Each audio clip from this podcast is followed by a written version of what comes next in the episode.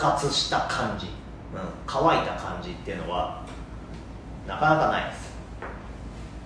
ましてや東京みたいに何でもある場所にいたら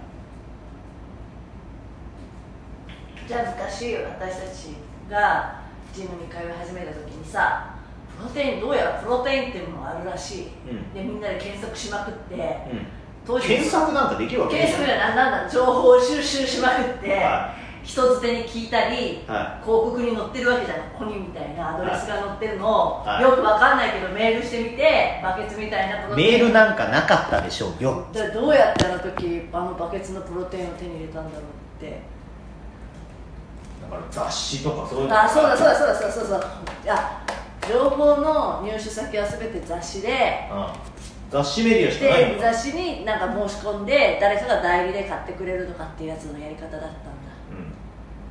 うんだからだ輸入代理みたいな人がいたのかあなんー直わ接んだないっけたどかは分かんないけどそれこそ海外に行く人がいたとして、うんうんその人に頼むとかっていう世界観だったしなんかだからハングリーさはすごいあったわけじゃないそうだよあー私もそうそうで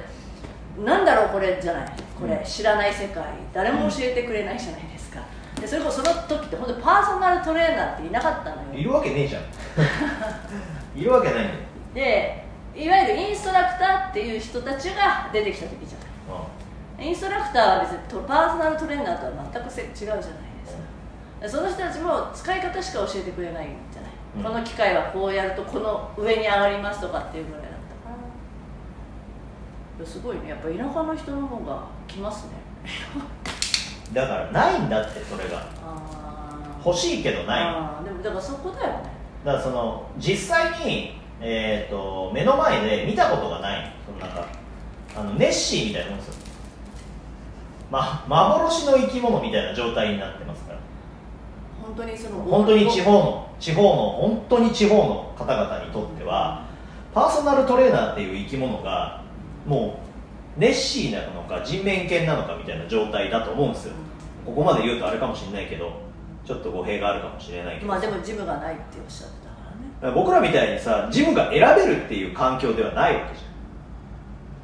そういうところに住んでる人もいるんだゃよねん いやいっだぱいいるから別にさ変な意味じゃなくてさ私はもういやだって東京ってうん東京だってねえっ、と日本の人口の1割近くが東京都民ですだけどその西の方とかさ市のエリアとかはさないじゃん市のエリアの方に行ったらそう簡単にないよそういう人にとってみれば今ネットが開通してさ開通ね情報が収集できるっていうことは本当にそれだから本当に YouTuber みたいなのが、その情報を配信してるということがうん本当に助かるっていう人たち人もいるがいっんぱだいい,、ねっぱいいると思うよ僕は見ないけどうんでもここにたどり着いたのもある意味そうだよね何かを探してこるうのちにベンチプレスという名前だっでてベンチプレス部で検索したら結構出てくんだぜで当たり前じゃんそういうふうに作ってるからだからだなと思ってそうだよあのすごい大きな人の中に紛れて私が細い女そうなんだだよしベンチプレス部っていうもうまんまの名前で、うんいや嬉しいねそうやって見つけてきてくれたってそうですよだからエネルゲイアというそのうんプラットフォームの中で、うんえー最うも、んあのーとなんか異色な部活、んそれがベンチプレス部ですから、だよねで身内だけじゃないところから来てくれてる人いっぱいいるわけでしょ、はい、俺はであそれのがねうん筋トレをして健康になっていくのに死を求めるというちょっとやばいやつらですから死にたいって言そうってそうるやばいだやつけどどんどん死ねないからここから先はそのジレンマに苦しむ部だって言われてあそれちょっと今横向いてくれるいくよはい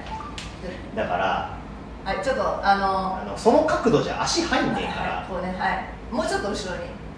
嫌だなんでやなのじゃあこれぐらいはいあのじゃあしゃがめますかをはいベンチブレス部副部長